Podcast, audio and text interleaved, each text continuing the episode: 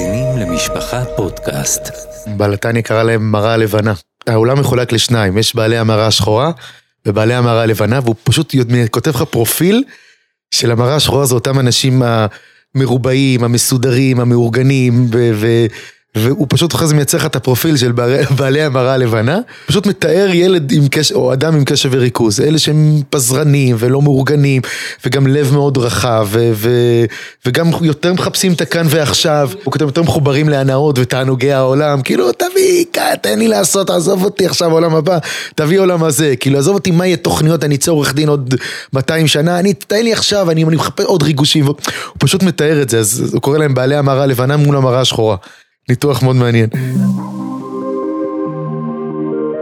לב אל הנשמה, היועצים החינוכיים הרב נוח פלאי והרב דן טיומקין בשיחות על אתגרים, התמודדויות וכלים בחינוך בני נעורים.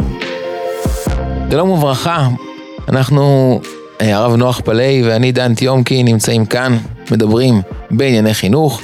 אה, מפגש רביעי, פודקאסט רביעי בסדרה, והיום נדבר על תופעה מצויה, אולי יהיו כאלה שיגידו מצויה מדי, מאובחנת מדי בדור שלנו, הפרעת קשב וריכוז, ADD, ADHD, וואי, כמה הנושא הזה מדברים עליו הרבה, אבל אני בטוח שיש כמה נקודות או התייחסויות. אפשר להתחיל בווידאו אישי? כן. אז uh, יושב לפניך uh, מופרע קשב וריכוז לשעבר, רק שבזמני לא ידעו איך קוראים לזה. בזמני זה היה עצלן, בטלן, חוצפן, מה זאת אומרת לשעבר? אומרים שזה נשאר. לא, גם היום, כן, כן. כן. כן, גם היום, אבל היום אתה לומד שזה מתנה דווקא נחמדה. כן, יש בה גם כן מעלות, ועל זה צריך לדבר יותר מהכל אני חושב. בדיוק. אבל נמשיך עם הזה של הווידוי, בזכות זה ששלושה ילדיי אובחנו, ונכנסתי יותר לסוגיה, שמתי לב שגם אני... אתה גם בחבורה. גם אני בחבורה. וולקאם. אז יהיה מעניין.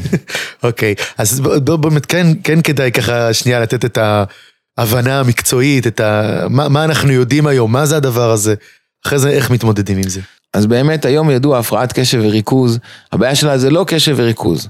זה רק סימפטום אחד וזה סימפטום לא מחייב, כשמשהו מעניין אפשר להיות בקשב ובריכוז, הבעיה אחרת לגמרי. מה הבעיה? יש אזור במוח, שהוא אחראי על העצירה בין גירוי לתגובה. זאת אומרת, אדם עובר גירוי, הוא עוצר שנייה, מחשבן את ניסיון העבר ואת השלכות העתיד, ובוחר את התגובה שהכי מתאימה. לדוגמה, רבי אומר לילד, מוישי, דיברת, תעוף מהכיתה. ומוישי יודע שהוא לא דיבר. אז ילד רגיל, ילד בריא, לגמרי, יודע לעצור ולחשבן. אתמול הרבי אמר ליאנקי לעוף מהכיתה. ויאנקי אמר לו שהוא לא רוצה כי הוא לא דיבר. אז הוא צעק עליו, ואחר כך הביאו את ההורים, והשעו אותו, היה בלאגן. מצד שני, שלשום הרב אמר לדודי לצאת מהכיתה, ודודי יצא מהכיתה, הוא החזיר אותו אחרי שתי דקות. לא שווה לי, לא משתלם לי בהתאם לניסיון העבר, להגיד שלא דיברתי, כי זה עלול להיות uh, מסוכן, עדיף לי לצאת. זה מערכת כזאת של רווח מול הפסד. רווח מול הפסד, וזה נורא נורא מהיר, זה עובד במוח בחלקיק שנייה קטן, ואדם בוחר את התגובה המתאימה. הבעיה שאצל ילדים עם הפרעת קשב וריכוז, המערכת הזאת לא עובדת בצורה תקינה, היא מתעתעת. לפעמים יש דופמינים וזה עובד, לפעמים אין דופמינים וזה לא עובד. וכשזה לא עובד, אז הילד הוא אסיר של ההווה. הוא, הוא, הוא לא מסוגל לחשבן את ניסיון עבר ואת השלוחות העתיד, ואם הרבי יגיד לו דיברת, תצא מהכיתה, הוא יכול להפוך עליו את השולחן, ויגיד לו אתה תצא מהכיתה, אתה דיברת, אני לא דיברתי. והוא לא עושה את זה בגלל שהוא עצלן, והוא לא עושה את זה בגלל שהוא בטלן, והוא לא עושה את זה בגלל שהוא רחפן, והוא לא עושה את זה בגלל שהוא כפוי טובה, או בעל תאווה, או זרע עמלק, או כל מיני אבחונים אחרים שאנשים מסביב עלולים לאבחן אותו בטעות, הוא עושה את זה כי יש לו... עולם התוהו. עולם התוהו, כן. יש לו לקות, לקות אובייקטיבית, אורגנית, פתולוגית, חלק במוח שלו עובד בצורה תקינה, והבעיה היא שזה באמת צובר הרבה הרבה הרבה בעיות. אם החומר לא מעניין אותו, אז הוא לא מתרכז כי קשה לו להחזיק את עצמו. אז הוא שם לב לדברים בסביבה, ולכן זה נקרא הפרעת קשב וריכוז. יש הרבה סימפטומים אחרים הרבה יותר קשים. לימודיים, פערים לימודיים, חברתיים, מישהו התנגש איתו. אז שוב, ילד רגיל, בריא, אומר למה הוא התנגש איתי, הוא אויב שלי? לא, כנראה זה סתם, לא קרה כלום, דיל ויעבור. אבל ברגע שזה ילד עם הפרעת קשב וריכוז, הוא חי את ההווה, הוא אסיר של ההווה, מיד זה יכול להתגר... להתפתח לתגרה. למה עשית לי את זה? אז הם כל הזמן מתחככים חברתית. וגם רגשית, וזו הבעיה הכי גדולה. הם מרגישים... סף התסכולים כל הזמן צוברים עוד, עוד ועוד ועוד תסכולים ואכזבות. בדיוק, ואז הערך יורד, הערך העצמי יורד, הדימוי העצמי יורד. יכול להתפתח להיות ממש טראומה, כי הוא מרגיש לא שייך. יש להם גם המון מעלות, אולי בזה צריך להתמקד בעיקר. הספר הבא שלי, בעזרת השם, יהיה הכוחות העל של ילדי הקשב והריכוז. חושב שזה נושא שלא מספיק מדובר, כל הזמן מדברים רק על הבעיות שלהם, ויש להם באמת הרבה מאוד קשיים והתמודדויות. יש לי איזה סיפור יפה לתרום לך, שכתבתי אותו, סיפור על מושיקו. סיפור כזה נחמד, סיפור ילדים, שכתבתי על ילד מופרע קשב וריכוז, אבל... אה, לא, סקרנת, אתה לא יכול להשאיר אותי עכשיו ככה. לא, זה, סיפור על איזה ילד ש, שנולד ביקום מקביל, דמיוני. לא כך יקום מקביל, שגדל כאילו באיזשהו איזה כפר נידח עם, אה, עם, אה, יודע, עם ציפורים ו- ותרנגולים וכל מיני, שילדים שילדי קשב וריכוז אוהבים, וטבע ומרחבים. אפילו התלמוד תורה שלהם, זה תלמוד תורה שהם לומדים מתחת העץ, ויושבים כולם מסביב, לא יודע אם זה טוב לקשב וריכוז, ו- והלימוד הוא פורה ומעניין, ויש שם מים שעוברים, איזה מעיין, והכל עובר, הלימוד הוא מאוד בהמחשה, והם משחקים, וגם אפילו חברתי מאוד מאוד כיף להם, כי אין שום לחץ. וככה החיים שלו עוברים על מי מנוחות עד שמגיעים אנשים מהעיר הגדולה. והם מגיעים להורים, אומרים לו, תקשיבו, אתם לא חזה, זה לא האמיתי מה שאתם חיים, אתם צריכים לעבור לחיים האמיתיים, שנקרא ל-real life. בואו, בואו תראו איך נראים חיים אמיתיים לעיר הגדולה, ואז הוא מגיע לעיר הגדולה, לבית, מבית עם גג אדום וציפורים, לבית עם, אה, עם אה, גג אפור ו- ועוד אה, בית שלידו. בטון ופלורוסנט. בדיוק, בטון ופלורוסנט, ושהכל זז סביב, והוא הולך ללימודים, כי זה החיים האמיתיים, כי, כי כל האינטליגנציה וכל ה, כל היכולות שלך נמדדות סביב היכולות הלימודיות, אז הוא יושב בכיתה עם 40 ילדים, קיצור, את כל מה שיכול לגרום לו ל... והוא הולך ונכשל, והולך ונכשל, וההורים מאוכזבים, וכועסים עליו, ומה יצא ממך, וזה בוח... בקיצור, בסוף הסיפור מתקדם לזה שיום אחד הילד המסכן הזה, המושיקו לצורך העניין, אה, סבא שלו, שהוא גם, אה, תיארתי אותו בסיפור, עם, אה, גם עם קשב וריכוז, עם גרב אחד עם ארנב, וציצית כזאת שיוצאת מאחורה. איזה סבאלה כזה חמוד שמגיע ולוקח אותו ליער, והם משפריצים מים, הם מתלכלכים בבוץ, ו- וקוטפים פטריות, ואפילו לומדים תוך כדי זה, ואוכלים שטויות, ומשחקים, ואחרי זה הוא מרכיב אותו על הכתפיים לבית, והילד כל כך מאושר. והוא אומר לסבא, אפשר כאילו, אפשר כל יום, כאילו אני... אז קראתי לסיפור הזה, המושיקו מארץ הלא נורמלים. וואה. כן, כאילו, אז הסבא אומר, תשמע, אין מה לעשות, בסוף הנורמלים שולטים, אבל מדי פעם אנחנו יכולים לעשות את התזכורות האלה. אנחנו, החבורה, החבורה מארץ הלא נורמלים. כי בסוף, כמה הפרעה היא, היא, היא הפרעה אה, בזכות עצמה, וכמה היא הפרעה היא הפרעה שהסביבה מייצרת את ההפרעה הזאת, ואין אין מה לעשות, זה המצב. כן, העולם לא מותאם לאנשים עם הפרעת. קשב וריכוז, כמו שבן אדם שמאלי תמיד מקטר על זה שהמספריים הפוכות, בדיוק. והכל לא מותאם. אז גם כאן, העולם מותאם, משך זמן בש...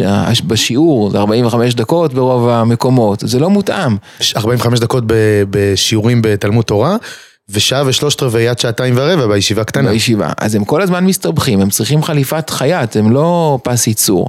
ולכן, זה גם לא עובר. נדבר עוד מעט גם אה, על, על טיפול, וזה בעצם העיקר, אבל זה לא עובר, זה משהו, הפרעה שהיא בגדול כל החיים. רק צריך לדעת לשלוט וללמוד. הרב עובדיה קרא להם נשמות גדולות בכלים קטנים. מישהו אחר אמר אה, מנוע של אה, סמי טריילר עם ברקסים של אופניים. בלתני קרא להם מראה לבנה.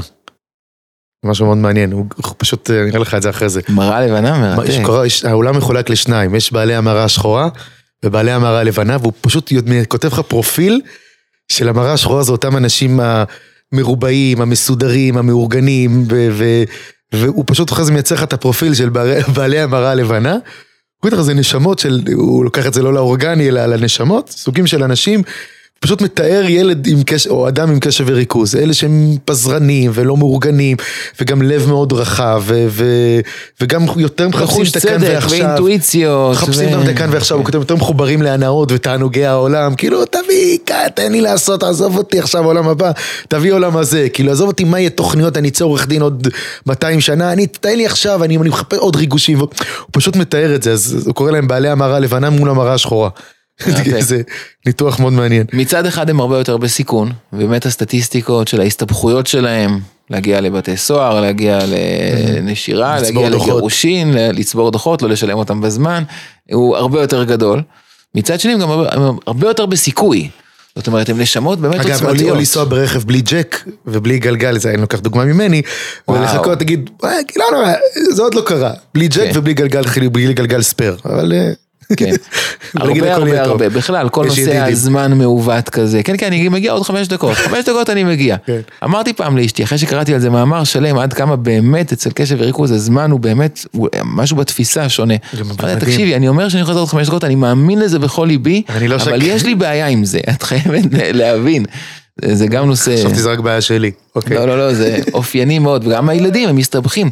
ברגע שאדם מבוגר, וכבר יש לו זהות יציבה, אז הוא לומד פחות או יותר מיומנויות אה, לעקוף ולשלוט ולהתגלגל, ועדיין הוא מסתבך לא מעט. אבל לילד לגדול במערכת חינוך שכל הזמן מודדים אותו על כישורים עיוניים והתמדתיים, ו... והוא בהגדרה אימפולסיבי, והוא בהגדרה קשה לו, אחי, הסיפוקים, לאכול, כל הדברים האלה. זה, זה המון המון תסכולים. מה עושים? מה עושים? אז אין תרופת פלא. נותנים כדורים. לא, אז גם זה לא הפתרון. רגע, סוגיית הריטלין, עכשיו אנחנו נכנסים לאזור אה, מסוכן. כן. יש פה מוקשים. אני, אנחנו לא רופאים, נכון? אין לנו כן, יכולת, כן, אה, כן. הדברים הם לא לא תחליף מאבחנים, לייעוץ אה, רפואי. שצריך לקבל. לכדורים יש תופעות לוואי. ולכן הרבה מהילדים שונאים לקחת את זה, והרבה מההורים לא רוצים לקחת את זה, כי באמת יש לכדורים תופעות לוואי, הם. באמת מכבים אותם. מצד שני, לכל תרופה יש תופעות לוואי, גם לאקמול וגם לאפידורל יש תופעות לוואי, ולפעמים כשלא לוקחים כדור, אז התופעות לוואי של אי לקיחת הכדור יכולים להיות גם כן לא פחות חמורים, כי אם הדימוי העצמי מתרסק, וילד יכול להגיע לנשירה או להתמכרויות, ובסוף הכבד שלו ייהרס, או עלול לגמור במקומות לא טובים, אז זה גם הסתבכות לא פשוטה, ולכן צריכים באמת לשקול טוב, טוב, טוב. כי לפעמים אם בזמן הלמידה הילד מצליח ללמוד ולאחוז ראש ולהיות ביחד עם כולם, אז זה דבר חשוב ששווה וכדאי לבדוק אותו ולא לאמלל את הילדים ומערכת חינוך שלא יכולה להכיל אותם, לתת להם את הקביים שיכולים לעזור להם לשרוד את זה.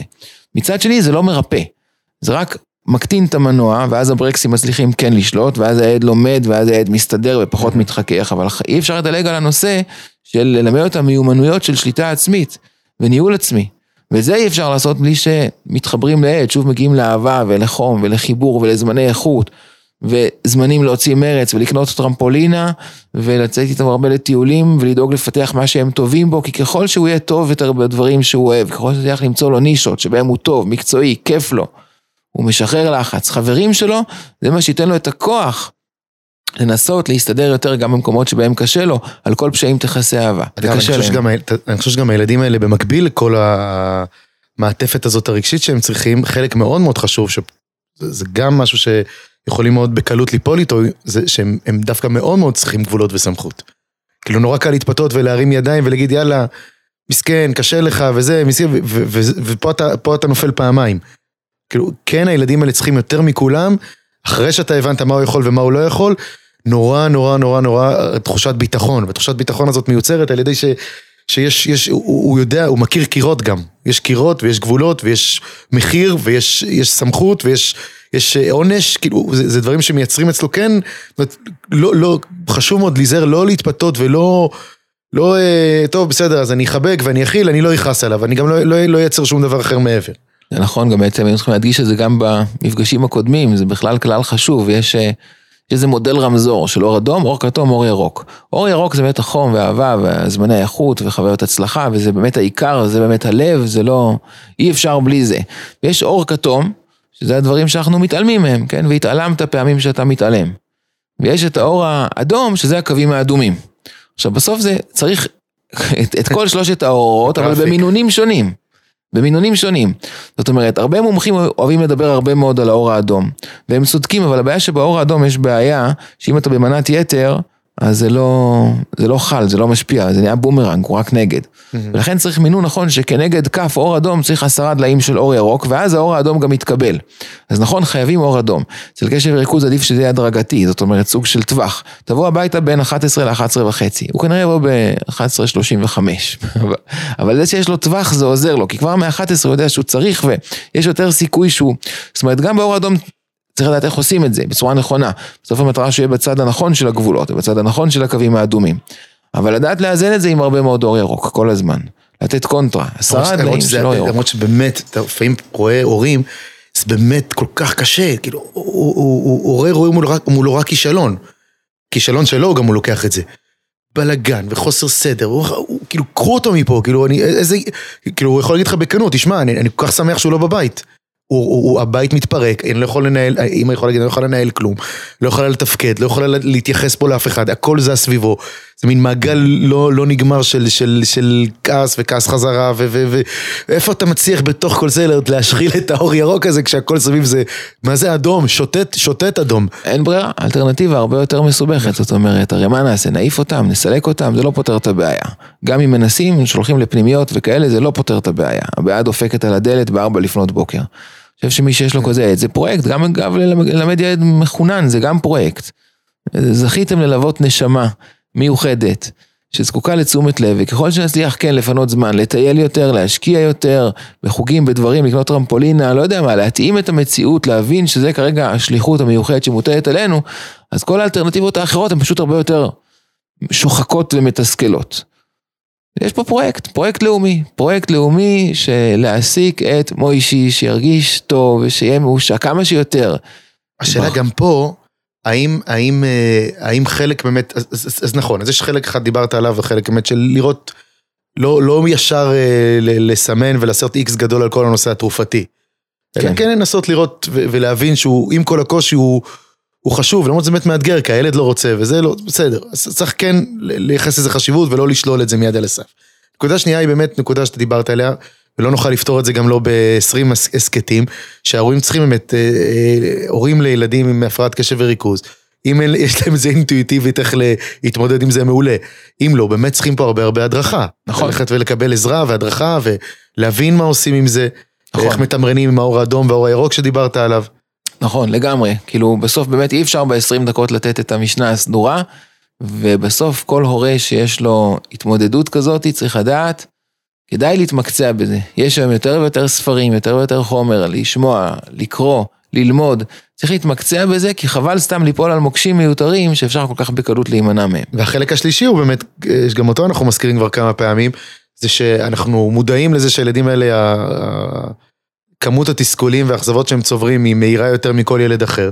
והחובה שלנו היא להשתדל כמה שיותר למנוע את זה, להיזהר שלא, שהערימה הזאת לא, לא, ולכן חלק מזה זה באמת לראות איפה אני שולח אותו, לאיזה מסגרת אני שולח אותו. שוב, מסגרת ש, שתדע מה לעשות עם זה, לא להתעקש בכוח, אנחנו נצעק את זה כל הזמן, כן? לא להתעקש בכוח אה, לישיבה הכי מצוינת ולישיבה שהכי תכבד אותנו. ויכול, אגב, יש המון ילדים עם קשב וריכוז שהם יכולים להתקבל לישיבות מעולות. כן. כי יש להם יכולות מצוינות, הם באמת לומדים טוב. פה השאלה, באמת שאלה שכל מקרה לגופו, אה, מי, מי, מי, איזה מקום ידע להתמודד עם זה? לרפד, לרפד את מוסדות החינוך, שוב, עם איזה חונך, עם זה, לבוא וללמוד איתו בעצמך, לחשוב כל הזמן בחוכמה, זה דורש חשיבה יצירתית וכל הזמן לבדוק האם אנחנו עושים נכון, עד כמה הילד באמת מחובר, הן נשמות רגישות יותר, וגם ככל שהן יותר מודעות למעלות שלהם, באמת, לאינטואיציות, להברקות, ליצירתיות, ככל שימצאו נקודות של ביטוי למעלות שלהם, יהיה להם את הכוח לשאת ולהתמודד גם עם החלקים המאתגרים יותר, ויש להם בשפע, ברוך השם, אבל גם מעלות יש להם בשפע. וגם לכל כן. אחד יש להם את המעלות האישיות שלו, אחד אומנותי יותר, אחד זה, יש להם כל כך הרבה דברים טובים. אם תופסים את זה, אז על כל פשעים תכסי אהבה, זה זולג גם לשאר הזירות. אני חושב, אני חושב גם שבהגדרה של אותם ילדים, המנעד בראש, הקיצוניות, משמחה לדיכאון, לכל כל כך גדול, רחב. לכן אגב באמת, אני חושב שרוב האומנים בעולם, שחקנים ומוזיקאים וציירים, כאילו, להערכתי הם לא, הם לא אנשים, הם לא, מה, הם לא הסטנדרטים. גם כן... רוב היזמים וגם רוב, בכלל, אנשים שהצליחו בדיוק. בדרך כלל. וזה לטוב ולרע. נכון, יותר לטוב. סיכון אנחנו, וסיכוי. אנחנו רוצים לקחת את זה באמת יותר לטוב. בדיוק. אני נזכר, אמרתי לך, עשיתי חשיפה בתחילת השידור, שאני בעצמי אה, הבחנתי את עצמי. ב... לקחתי את הסרגלי מדידה של הפרעות קשב וריכוז, והיה צריך להיות שם נראה לי חמש מתוך 12 או לא זוכר מה, לדעתי כמעט הגעתי לכולם. אמ, ותוך כדי זה ככה שאנחנו מדברים, נזכרתי שכילד, בכיתה בתלמוד תורה שלי, יש לי הרבה סיפורים, אפשר לשבת עד הבוקר לספר, אבל ככה זה סיפור שעומד לי תמיד בראש. היה לנו חצר מאוד מאוד גדולה, וירדו גשמים בחורף כמו שיורדים בירושלים, ושם בניקוז היה סתימה, ונסתם היציאה של המים, ונהיה בריכה מאוד מאוד גדולה. כן. אגם אה, חביב ונחמד, חלום של כל ילד, בטח של ילד אה, עם דמיון ועם קשב וריכוז, שהוא כבר לא רואה רק בריכה בחצר, הוא כבר רואה ממש את הכנרת בהתהוותה. וכמובן שהמלמדים הזהירו באלף אזהרות לא להיכנס עד שיפתחו את הסתימה, כדי שלא יתרטבו ולא יהיו מצוננים. ואני באמת, באמת לא שמעתי שום אזהרה. לא שמעתי, הייתי כולי מונח בחלום שלי, מה אני הולך ליצור מהדבר הנפלא הזה שנקרא שלולית. איזה שלולית, אגם. רגע, בן כמה היית? כיתה ה', הייתי בן עשר. כן. בן עשר, ילד חמוד, חביב, לא לומד יותר מדי, משתדל לא להזיק לסביבה. אמ, והרמתי כמובן את המכנסיים, ונכנסתי כשכולם מריעים לילד שחותר למטרה, וחתרתי אל המטרה והגעתי עד הסתימה, הפתח של הניקוז. המטרה הייתה באמת, אה, לפני זה גם אה, מהצד השני זה היה ככה על צלע של הר, אז חפרתי תעלה שתוביל את זה ככה למקום מאוד מאוד מסודר, למדרגות שהיו בסמוך, וככה חשבנתי שכשכל המים יצאו בבת אחת, יהיה גם מפלים שיזרמו ללמטה, וזה ממש היה משהו שעבדתי עליו אה, שעה ארוכה, גם על התעלה ועל הכל, ואז אני נכנס ופותח את הסתימה, וכמובן המים יוצאים והם נשפכים, וכל המדרגות, זה מדרגות ציבוריות מתמלאות במים, ואני מאושר, אין שמחה יותר גדולה מזה, וכמובן שאני אה, חוזר אחרי זה מהפעילות בשטח, חוזר משטח האויב. רטוב כולך? רטוב כולי, אבל אה, ואז המלמד כמובן מזהה את הפושע הקטן, ששוב לא הקשיב ושוב לא שמע ושוב עושה בדיוק הפוך ממה שאומרים לו וחסר אחריות וחצוף ומסית את כולם והוא זה שהוא באמת, איך אומרים, העמלק שקירר את האמבטיה וכל מיני דברים כאלה והוא היה, היה זוכר את הפנים שלו הוא היה שנייה ראשונה של הלם, שנייה שנייה של הבנה, הנה, רק אתה יכלת לעשות את זה.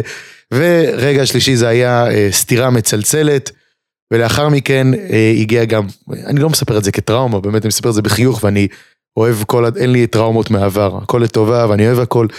אבל אחרי זה הוא אמר לי שאני צריך כמובן להביא חתימת הורים. ומכיוון שאני ילד שכחן, שכבר כמה פעמים הייתי צריך להביא חתימת הורים ולא הבאתי, אז הוא לקח את הדף גדול, הוא כתב, נא להתקשר אליי בדחיפות, והידק את זה על החולצה, עם פתק כזה גדול, כדי שאני לא אשכח את זה. טוב. אה, וזה. לא טראומה. כן. לא, לא, לא, אני באמת באהבה מסתכל, אתה יודע, אדם בוחר לעצמו מה לעשות מהם, איך לראות דברים, אם לעשות את זה טראומה או לא. הוא תמיד אמר לי שאני אודה לו כשאני אהיה גדול. אני עוד לא פגשתי אותו להודות לו, אבל uh, בכל אופן, אמ, מה, ש, מה שאני זוכר זה שבאמת הוא בתמים, אני זוכר את הפער הזה בין, בין, הוא כאילו משוכנע במאת האחוזים. תקשיב, אני אמרתי הרי שלא להיכנס. ואתה ידעת שאסור, ואתה גם אמור להפעיל שכל שלא עושים כזה דבר. ואתה רואה שכולם רואים אותך, וכולי וכולי, טיעונים נורא הגיוניים ושכליים. אבל אני הייתי מוכן, אסור להשתמש בביטוי הזה, כן? להישבע באותו, באותו גיל. אמרתי, באמת תאמינו לי, אני לא שמעתי, לא הייתי איתכם. אני הראש שלי היה במקום אחר, ולא התכוונתי לעשות רע, ולא התכוונתי להציק לאף אחד, ולא התכוונתי להפריע. אני באמת ראיתי אמבטיה של מים, חלמתי לעשות uh, שמורת טבע uh, באופן ידני. וזה הכל, איפה כל זה נכנס אחרי זה לכל השבוע שלם של כיסוחים שקיבלתי אחרי זה. אני חושב שזה כאילו סיפור מייצג, באמת תבינו שילד עם הפרעת קשב וריכוז הוא לא חצוף, הוא לא רע, הוא לא בן סורר ומורה, הוא לא עושה בדווקא, הוא לא לאחיסניק, הוא באמת, הוא בתמים, יש סיכוי גדול, או שהוא לא שמע אותך, או שהוא לא הבין מה אתה רוצה ממנו. ברוב המקרים, באמת כל קשר בין זה לבין רוע או כוונת זדון, אפילו שוגג, היא, היא, היא, היא לא קשורה, וחשוב מאוד מאוד שאנשים יבינו את זה. טוב, תראה, זה באמת סיפור אה, קשה. אני לא מקל ראש, אני חושב שסיפור כזה לנשמות רגישות יותר יכול להיות גם כן טראומה. הרבה מורים טובים, מקצועיים, אה, מסורים, אבל באמת כיוון שזה מערער להם את הסמכות בכיתה ויש להם הרבה על הראש, לפעמים מגיב, מגיבים בצורה כזאתי. או ש... הורים בבית, באותו מידה. או הורים בבית, באותה מידה, וזה באמת לא פשוט, ולכן חשוב לדעת, הלקות של קשב וריכוז היא מתחילה מבסיס נוירולוגי. יש באמת אזור במוח שקשור בכל התפקודים הניהוליים, שקשור ביכולת לזכור, קשור ביכולת אה, לשלוט ולדחות סיפוקים, שבאמת פועל בצורה פחות חזקה. וזה גורם אלף תופעות לוואי של ניהול זמן ותעדוף משימות וניהול ההפסקה ויכולת לשתוק בכיתה ויכולת לא לשתוק כשאתה יודע את התשובה וכל כך הרבה דברים. אתה יודע, רב גרשון אדלשטיין כל הזמן מדבר על זה של כבוד וידידות. כמה הכי חשוב בחינוך זה קודם כל ילד שירגיש שמכבדים אותו. או אתה יודע מה, עוד לפני שמדברים באופן חיובי שמכבדים אותו, שלא רומסים את כבודו. ופה ילד שיש לו באמת התמודדות אמיתית מול אה, דחיית סיפוקים וניהול עצמי, מקבל כל הזמן הערות. ובאמת יש פה סיכון שעלול להגיע לטראומות. וזה מחייב אותנו ההורים קודם כל, נתחיל עם ההורים, בהנחה שרוב מי ששומע אותנו הם קודם כל הורים, כמה זה חשוב לראות את הטוב שבילד, זה לא איזה וורט או איזה עצה, זה א' ב', לראות את הטוב, לחזק את המעלות שלו, ובהמשך גם כן לעזור לו לקבל מיומנויות של ניהול עצמי. לדון לכף זכות. לדון לכף זכות זה קודם כל, אדרבה תן וליבנו, שנראה כל אחד כן. מעלת חברנו, מעלת ילדינו. חברינו זה ילדינו ותלמידינו. ילדינו ותלמידינו, לראות את המעלות, לנסות באמת לדון לפני מגיבים בצורה אה, מאוד טבעית, אבל שרק תחמיר את הבעיה, ובסוף תגרום לילד, ואנחנו בדור שבו באמת ילדים מדי מרגישים מנותקים, הרחוב הוא לא מעבר לנהר הסמבטיון, הוא מאוד זמין, הוא מאוד קורץ, ואנחנו לא רוצים שהם יגיעו מלאי טראומות לגילאים אה, שבהם הם יכולים להחליט לבד, ואז יחליטו שהם רוצים להיות במקום שבו אין להם טראומות. ולכן א' ב' של אה, מניעה פה, זה באמת לדאוג לכבודם, להבין הם טובים. הם לא רשעים ולא בן צורר ומורה ולא זרע עמלק, הם ילדים טובים, יש להם לקויות, צריכים לעזור להם. גם להקטין את המנוע, טיפול תרופתי, אם צריך, להתייעץ עם רופא, וגם מיומנויות ניהול עצמי. וכדי שבכלל ירצו לשמוע ממיומנויות ניהול עצמי, וכדי שבכלל ירצו לעזור לעצמם, הם צריכים לראות את מעלתם, את מעלותם. וזה אנחנו הורים צריכים להגיד להם את זה, איזה יופי, איך דייקת, איך הצלחת.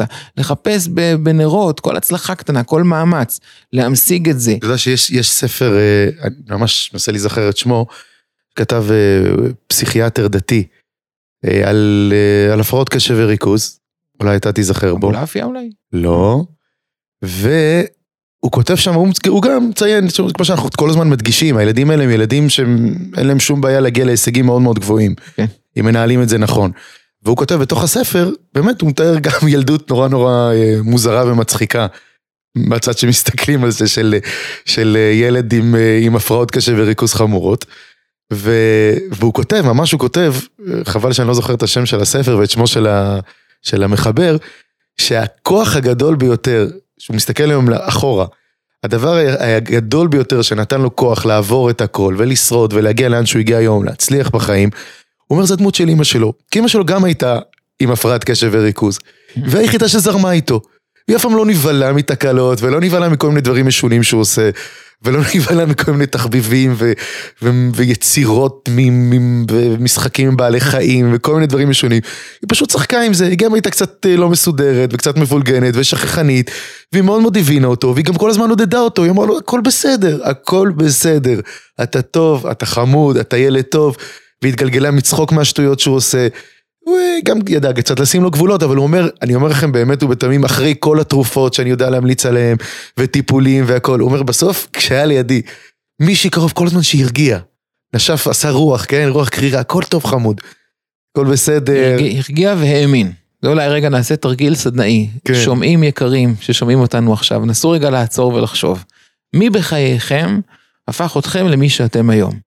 כמובן בטח היו הרבה דמויות, אבא, אמא, סבא, סבתא, דוד, ראש ישיבה, סגנית מנהלת, לא יודע, כל אחד וכל אחת עם הדמויות שלה, אבל אם תנסו לחשוב על מישהו אחד, שבזכותו, כן, ביום עומדכם על דעתכם החלטתם להיות טובים ולקחת את עצמכם בידיים ולהיות מי שאתם. תנסו לחשוב על דמות אחת, בסדנאות יוצא לי הרבה פעמים לשאול את זה, ואז לנסות לפתוח את זה. אז אחד אומר אשתי, אחד אומר אמא שלי, אחד אומר הדוד אה, שלי, ראש ישיבה, המורה מכיתה ח'. המכנה המשותף של הדמויות שבדרך כלל אנשים בוחרים, תבדקו את זה בעצמכם, שומעים יקרים? זה לא אנשים שבהכרח הצדיקים ביותר, צדיקים יש הרבה ויש בשפע, ברוך השם. זה אנשים שבאמת האמינו בי, אנשים שראו את הטוב שבי, אנשים שידעו להחליק מהמעידות הקטנות וידעו שאני טוב. ועכשיו השאלה אם אנחנו רוצים להיות הדמויות האלה עבור אה, ילדינו. ואגב, לא רק ילדינו, זה יכול להיות גם הילדים של השכנים וה... אחיינים ויכול להיות אה, עוד ילדים בסביבה. אנחנו יכולים להיות אותו המבוגר האחראי, הטוב, שרואה ומאמין, עם מילה קטנה, עם מילה של עידוד, עם, עם חיוך, עם העלמת עין מנפילה. זה בכוחנו, ובדור שבו באמת הרחוב כל כך מצוי, ובאמת כל כך אחוזי הנשירה הם כל כך גבוהים, אז באמת אה, אנחנו באתגר כאן לא של קירוב רחוקים, של קירוב קרובים. ואנחנו יכולים להיות פה דמות, ואם נתכוונן על התדר הזה, זה מחייב, מחייב אולי יותר מקצועיות משמיעת פודקאסט אחד. פה לנסות באמת לשמוע, לקרוא על זה יותר, לקבל בזה יותר טכניקות, יותר פרקטיקות, אבל ככל שנצליח להיות יותר מומחים בזה, אני בטוח שגם יהיה סייעתא דשמיא גדולה, כי באמת זה, אה, זה צורך גדול מאוד בדור שלנו. לגמרי. וגם כמו שאמרנו, גם לצחוק עם זה לפעמים. לגמרי. לגמרי זה נורא נורא קשה למי שמגיע מיקום מקביל של אנשים ש... של סדר וארגון והיגיון ושכל, אבל אה, כן, גם לפעמים גם כשילד רואה שלאו דווקא אה, מבוהלים או שותקים, אלא גם צוחקים, אז הוא זה גם עושה איזו תחושה טובה ונעימה. נכון. אה, אני אתן עוד איזשהו טיזר מתוך הספר הבא. בטח. נדבר עם הילדים עצמם. אומר להם, תראו, יש את המשל המפורסם של הנמלה והחרגול, הנמלה והצרצר, שהנמלה שעובדת קשה כל הקיץ, והצרצר מצרצר לו ושר ולא חושב על המחר. אז מגיע החורף, והנמלה שעבדה קשה, יש לה מספיק אה, תבואה ויש לה מספיק אה, מה לאכול, והצרצר מסכן. אז מי, מי צודק? מי כאן החכם? הנמלה או הצרצר? אז בסיפור עצמו אין ספק שהנמלה היא הנבונה, החכם עיניו בראשו, והצרצר אה, אכל אותה. אבל במציאות צריך גם לדעת להיות צרצר, צריך גם לדעת לשיר וליהנות, והחוכמה היא לשלוט בזה. אז זה ממש, לנו... זה ממש, זה ממש שני ה... שתי המאפיינים זה כאילו... שתי מערכות הפעלה. כן, שתי לא, מערכות הפעלה. הצרצר זה ממש ילד קלאסי של קשב וריכוז, והוא נמלה שהיא ה... כי הוא לא מחשבן את המחר, והוא כן, נהנה מהרגע, והוא חי, והוא, והוא מבסוט. יפה. עכשיו לנו יש את שתי מערכות ההפעלה האלה, לכל אחד. יש את שתי מערכות ההפעלה האלה, ואנחנו צריכים לבחור איזה מערכת אנחנו רוצים להשתמש. עכשיו זה שיש בי גם צרצר זה לא הופך אותי לבעייתי יותר, הפוך, אני יותר נהנה, אני חי את הרגע, אני יותר ממקסם ומאושר וזה טוב. אבל אני צריך לדעת לשלוט בזה, כי ברגע שאני בכיתה, אם אני עכשיו אהיה צרצר ויצחיק את כולם ובסוף נמצא את עצמי בחוץ, אז כנראה בטווח הארוך זה יפגע בי. בוודאי. אז אני צריך את המיומנות הזאת. אז זה אומר גם לדעת, לפעמים צריך טיפול תרופתי, וגם לרצות לעזור לעצמי בכל מיני טכניקות של רשימה מסודרת. וגם שהנמלה במקרה הזה לא תהיה אכזרית כמו הנמלה ההיא בסיפור, ותפתח נכון. את הדלת, ותקבל את הצרצר, ולא תתנקם ותראה לו, אמרתי לך. תישאר עכשיו בחוץ בגשם. לגמרי, הסוף של הסיפור הוא באמת סוף בעייתי. אז אתה אומר שאצלך בספר יהיה לזה סוף אחר. כי זה הנמלה והצרצר שבתוכנו, ובכלל לא נכון לאבחן כן. אנשים על פי ההפרעות שלהם. נכון. אנחנו יהודים, אנחנו נשמות קדושות וטהורות, חלק אלוקה ממעל. מקסים. יש בנו מערכת הפעלה כזאת, מערכת הפעלה כזאת, וצריכים לשלוט ולדעת לעצמנו, ואצל ילדינו לא להיבהל מזה שרואים גם את הצרצר, הוא מצרצר וחמוד. מקסים. אז תודה רבה לכם על ההאזנה, נקווה שלכולם יהיה הרבה הרבה נחת ונצליח להוציא מהעדים שלנו את המקסימום סיכוי ולא סיכון חלילה. אמן. טוב, תודה, תודה.